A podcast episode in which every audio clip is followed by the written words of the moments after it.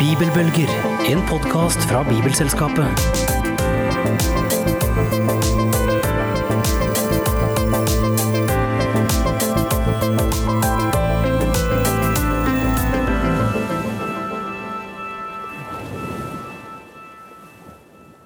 Velkommen til Bibelbølger, podkasten for inspirasjon, kunnskap og engasjement for Bibelen. Vi håper at våre samtaler skaper nysgjerrighet og fører til at Bibelen blir brukt, åpna og lest enda mer. Mitt navn er Helene Fagervik. Jeg er leder for bibelbruk i Norge her i Bibelselskapet. Ja, og jeg heter Dan Aksel Jacobsen og er salgs- og markedssjef i Verbum forlag, også under Bibelselskapet. Og jeg heter Dag Kjærs Memo, Ja. og jeg er gjest i dag. Vi har, det er en person i studio som introduserer seg selv. Ja, det var fint! Ja, det Velkommen! Ja. Velkommen, Dag Kjærs Memo. Du har jobbet i Bibelselskapet i mange år. Stemmer det? Det stemmer, det ble nesten 30 år til slutt. Ja. Og det var spennende tider, for Bibelselskapet er en veldig sentral og viktig virksomhet i det norske kristenliv, men også i samfunnet ellers. Når begynte det, Dag? Jeg begynte i 1986 i forbindelse med den store aksjonen Bibelen åpen for alle. Der det skulle være både annonsekampanje, utstilling og diverse ting for at Bibelen skulle åpnes for folk i Norge. Og det fikk jeg være med på å ha ansvar for mye av det.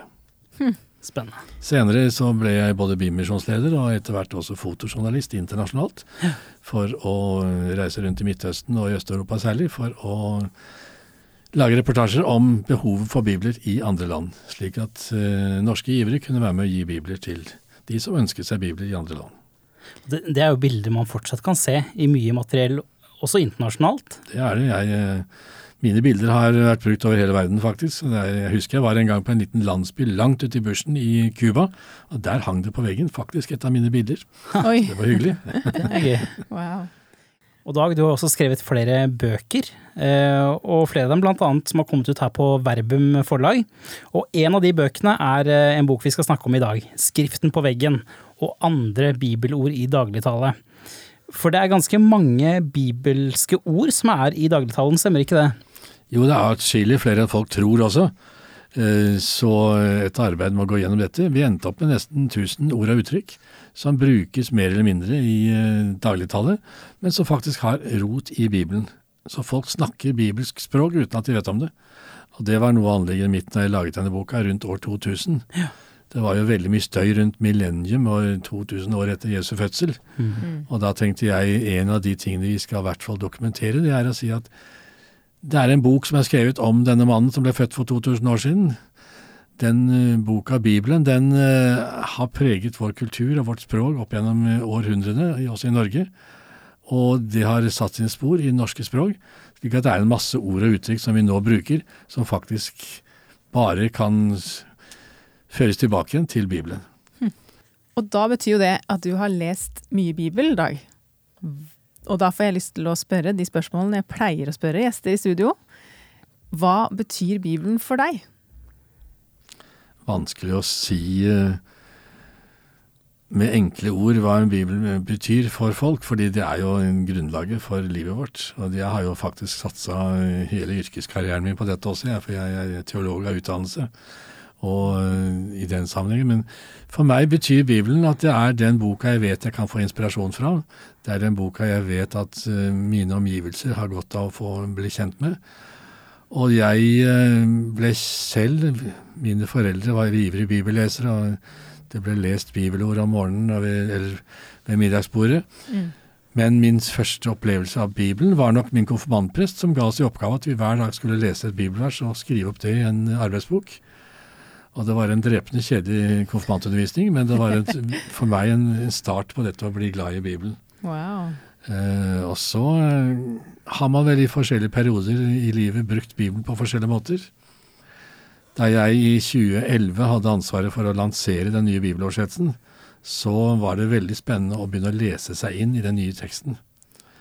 Så da fulgte jeg oppfordringen fra eh, Bibelselskapet om å være med å lese Bibelen gjennom hele Bibelen på et år. Ja. Ja. Og jeg ble så ivrig at jeg leste hele Bibelen to og en halv gang på et år. Oi, oi, oi. Det var, eh, og da hadde jeg en ny bibel. ikke sant? Jeg kunne streke under og streke over og, og lese meg inn i Bibelen. Ja. Og det, det var veldig fint, for da fikk jeg altså de lange linjer. Mm. Så nå gleder jeg meg til studiebibelen som er kommet, for nå skal jeg lese meg inn i den Mm. og bli kjent med den. Ja. Så det der å av fra tid til annen skifte en bibel og lese seg inn på nytt med blanke ark og fargestifter til, det er uh, veldig ålreit uh, også som en del av det hele. Ja. Uh, ellers så er jo også bibelbruksmåten blitt forandret.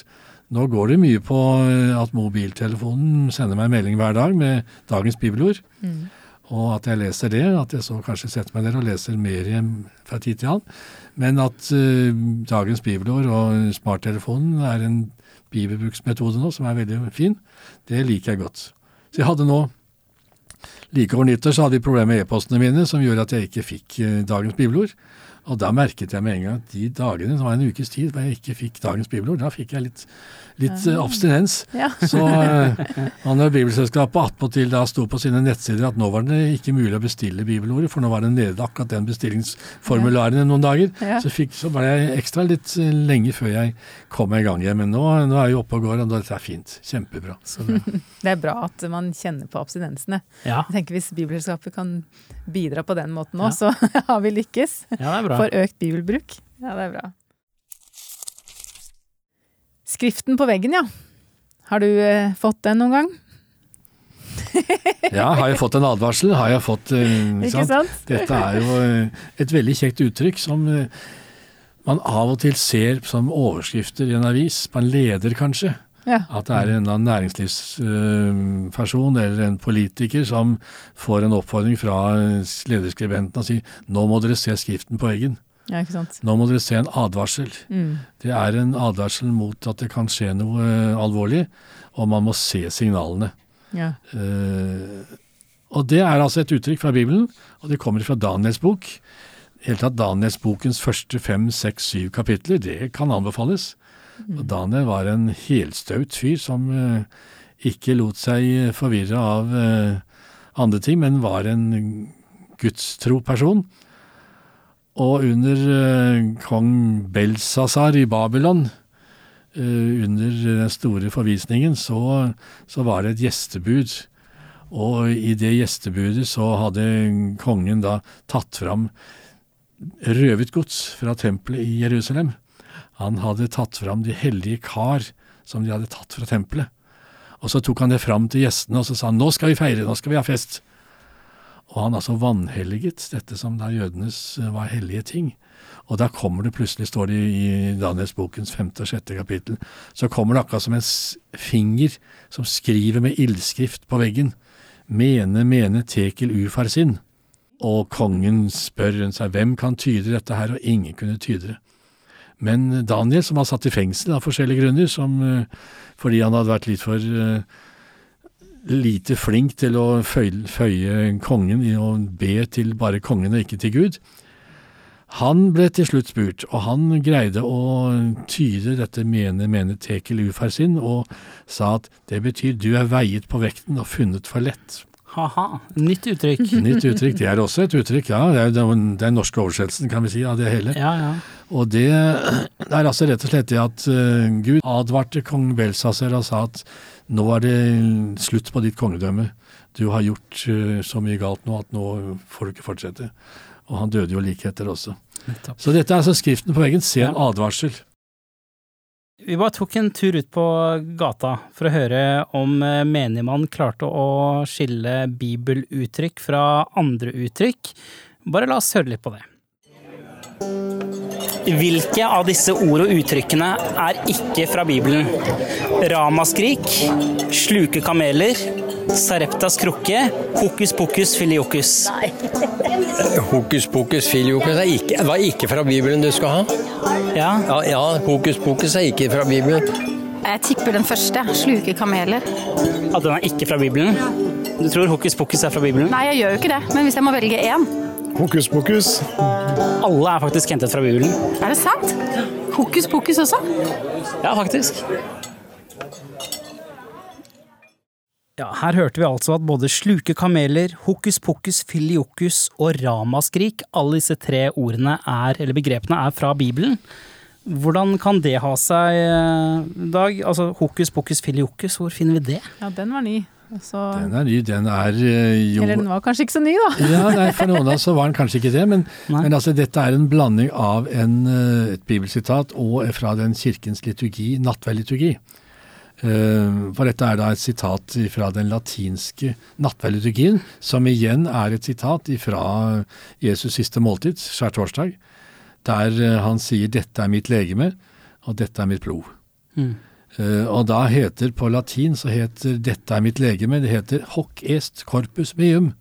Kjenner du igjen litt? Hoc Ja. est corpus meum. Ja. Hokus pokus. Ja. Og så er det filiokus, det er det greske ordet for, eh, for sønn. Altså Guds sønn.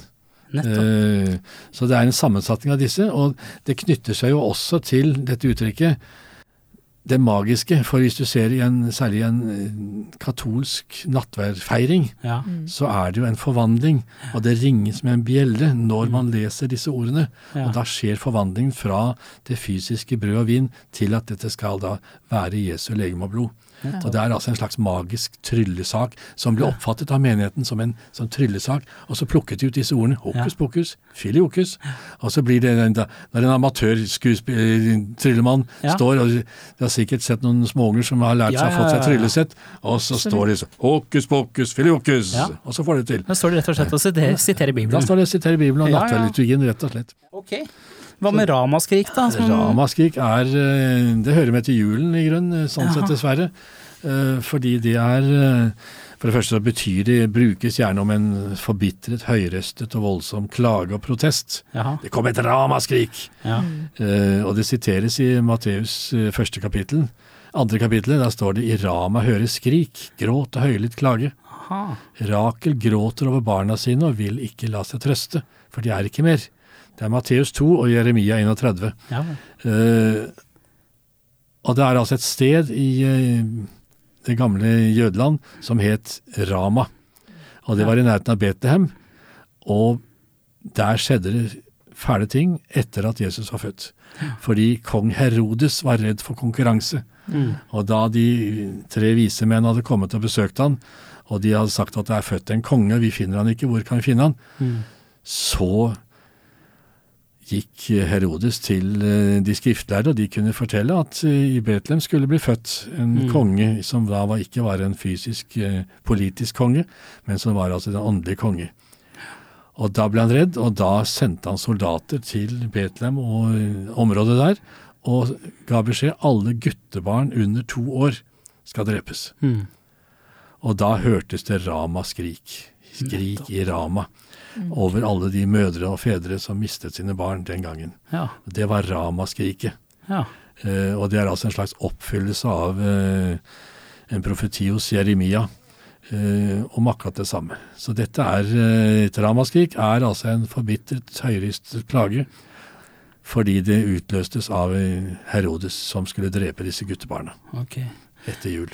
Men da har vi den siste, da. Sluke kameler. Det hører vi i hvert fall ofte om i politisk dragkamp, hvor man er nødt til å inngå noen kompromisser og sluke kameler. Men dette er altså da et opphav i Bibelen. Det kan jeg jo på en måte forstå, for kameler eh, og altså i Midtøsten på Jesu tid Jeg kan forstå liksom at det fins en linje der. Men fortell, eh, Dag. Ja, de har vel kameler i Midtøsten, det er riktig. det. De har jo absolutt det. og det. Det går jo på det, men det går altså Dette har noe med den jødiske renhetsforskrift å gjøre. Eh, og det brukes Hvis vi bruker det egentlige uttrykket, så er det 'avsile myggen og sluke kameler', heter hele uttrykket. Okay. Eh, og da er man opptatt av de små detaljene, men bryr seg kanskje ikke så mye om de store tingene.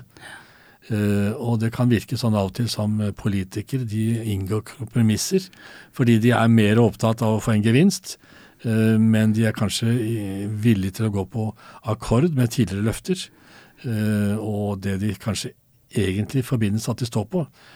Dette går tilbake til eh, renhetsforskriftene, som Jesus jo var eh, en sterk kritiker av når det gjaldt fariseerne. For fariseerne de var opptatt av å holde budene og loven og reglene riktig, Men av og til så var de mer opptatt av disse små detaljene enn av de mer viktige tingene. Ja. Og da eh, henter det annet at de altså, når Jesus da sier til dem, han sier en gang om de skriftlærere og fariseerne, blinde veiledere som siler bort myggen, men sluker kamelen.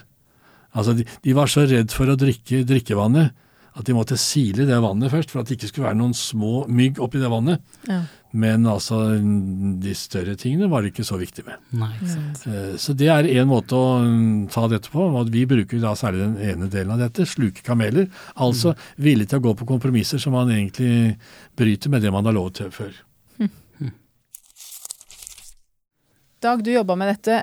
Er det noen av disse uttrykkene som er dine favoritter?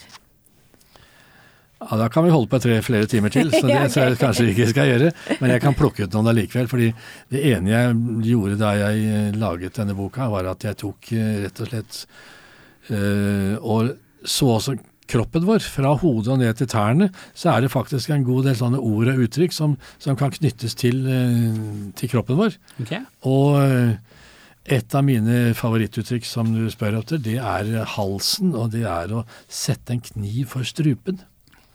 Du kjenner det uttrykket, ikke sant? At Ja da, det var noen som, Altså, og, da er det gjerne, det, og da betyr det gjerne at da får de altså et valg om at nå må de eh, nå må de velge, nå må du ta et valg. Mm. Ja. Mens i ordspråkene, for dette står i ordspråkene kapittel 23, så er det en, faktisk brukt en litt annen sammenheng. Og jeg pleier å si litt uhøytidelig at dette er en bibelsk slankemetode. Ok. Ok. Et slankeråd. For her står det altså eh, eh, Ordspråkene har altså en advarsel mot å la seg lokke av verdens svikefulle rikdom. Og da sier han, når du sitter til bords med en mektig mann, så legg nøye merke til hva du har for deg, og sett en kniv for strupen hvis matlysten blir for stor. Jaha. Du skal ikke spise mer enn du trenger, Nei. og du skal sette en kniv for strupen hvis matlysten blir for stor. Jeg vet ikke om dere andre har prøvd dette noen gang, det har ikke jeg gjort, men Nei, eh, jeg prøver lavkarbo. Jeg syns det Men- høres litt sånn eh, kanskje en annen variant. Men Ja. altså, det er rett og slett opprinnelig dette at man skulle ikke la seg friste av alt det gode som var satt fram. Man skulle styre seg litt og se hva de andre holdt på med, og ikke overdrive. Ja. Så det. Og hvis vi går rundt, har halsen, vi tar den da, så kan vi jo si at adamseplet mm. Vi gutta har jo gjerne mer eller mindre synlig et adamseple. Mm. Det er jo også et uttrykk fra Bibelen. Altså det, er jo, det har jo basis i Bibelen, fordi det er den fremste delen av strupehodets menn. Mm. Men i tradisjon fra gammelt av så mener man at den klumpen som uh, mennene har i halsen, det er en bit av frukten fra kunnskapens tre Aha. som Eva lokket Adam til å spise. Og så satte den seg fast i halsen, og så ble det adamseplet. Nettopp. Ah, sånn er det, vet du. Ja. Og da har man også uttrykket forbuden frukt. Ja. Spise forbuden frukt. Det som er forbudt, det frister mest, og det er igjen skapelsesberetningen. Ikke sant? Eh, kunnskapens tre. Hva med Adams drakt, eller Evas drakt? Ja. Det er jo også en sånn bibelsk referanse, fordi ja. eh, det er rett og slett eh, Ifølge skapelsesberetningen så var de nakne inntil de spiste av kunnskapens tre. ja. De var i Adams drakt, de var i Evas drakt. Og vi bruker det av og til nå også, når vi ser at også var de ute på skogstur, og så badet de i Adams drakt, i Evas drakt. Mm. Da hadde de kledd av seg, da var de tilbake til skapelsesberetningen. Ellers? Eller så kanskje de tok på seg et fikenblad. Ja. Det er noen som uh, bruker det. Det er noe som brukes for å tildekke, skjule eller unnskylde noe. Det er jo det igjen fra samme fortellingen, fordi etter at de hadde spist av frukten, så kom Gud og snakket med dem, og så påpekte de at Og vi gjemte oss for vi var nakne. Og så fikk de en drakt, og da hadde de, da hadde de tatt på seg et fikentre.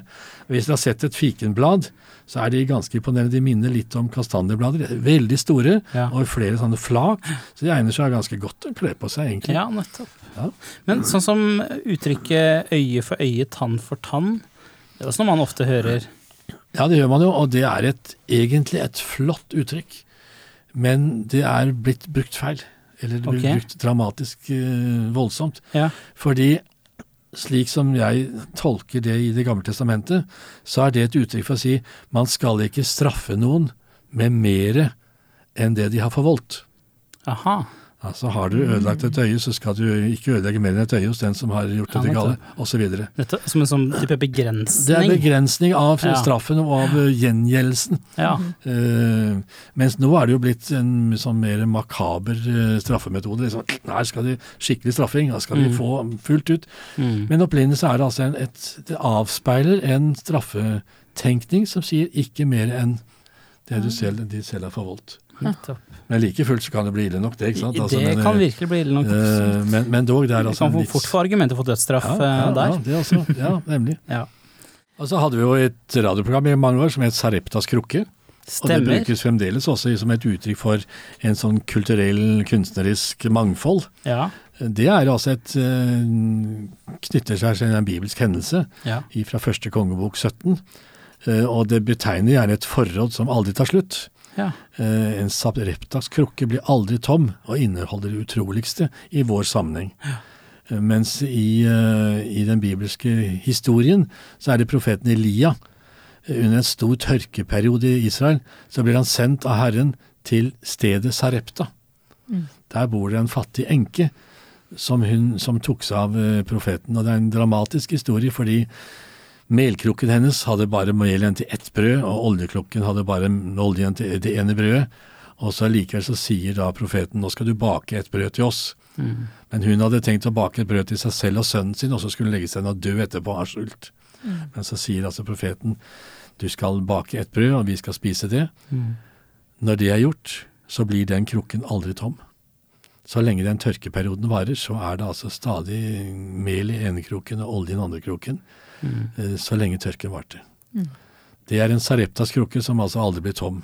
Og hvis man da i kulturell sammenheng så har mange forskjellige kulturprogrammer, så har man stadig en påfyll av spennende ting som skjer, osv. Så. Mm. så Sareptas krukke er det. Hva bruker du av Dan Aksel? Ja, hva bruker jeg? Jeg bruker nok veldig mye, uten at jeg tenker over det. Ja. Jeg, Vet du hva, jeg tror faktisk eh, ramaskrik, det er noe man ofte kan eh, benytte seg av. Ja. kanskje det. Men du var ikke da klar over før du lærte Nei, i denne episoden ikke. hva det faktisk var? Nei. For da blir det litt mer tungtvektere. Ja, ja, det, det, Eller litt mer tragisk, kanskje?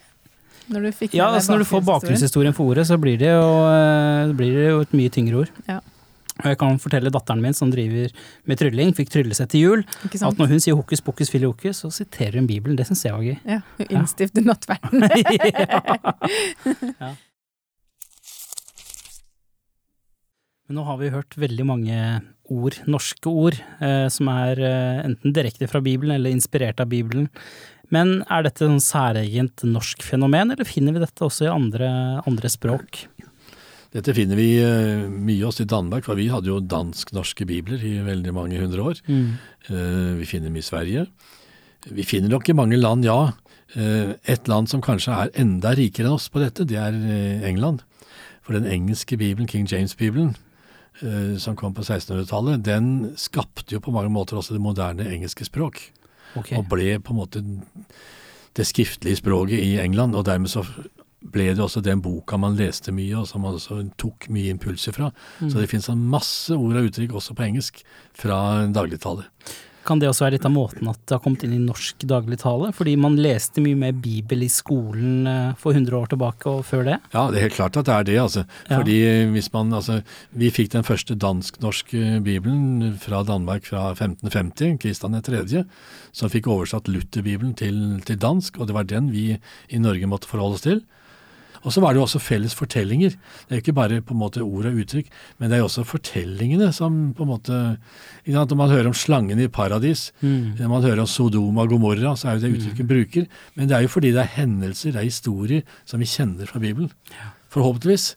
Men hvis du nå i dag vil gå på gaten og spørre har du hørt om Sodoma og Gomorra, så vil det vel være veldig mange som på en måte ikke aner hva det er for noe. Nei. At det er en beskrivelse fra eh, Mosebøkene om et gudløst sted som eh, ble straffet for sin gudløshet, f.eks. Dag, du er virkelig som en Sareptas krukke, må jeg jo si. Ja, Her tar du aldri slutt. Det kan vi bruke nå. Ja. Her er det et vell av kunnskap. Mm. Tusen takk for at du kom til studio. ja. Og alle disse ordene Og mange, mange flere finner man jo i boka 'Skriften på veggen', som er tilgjengelig i bokhandlere og på nett over hele landet. Ja. Så det er bare å kjøpe og la oss inspirere, og holde fast på disse kulturbærende historiene våre som har preget språket vårt i alle år.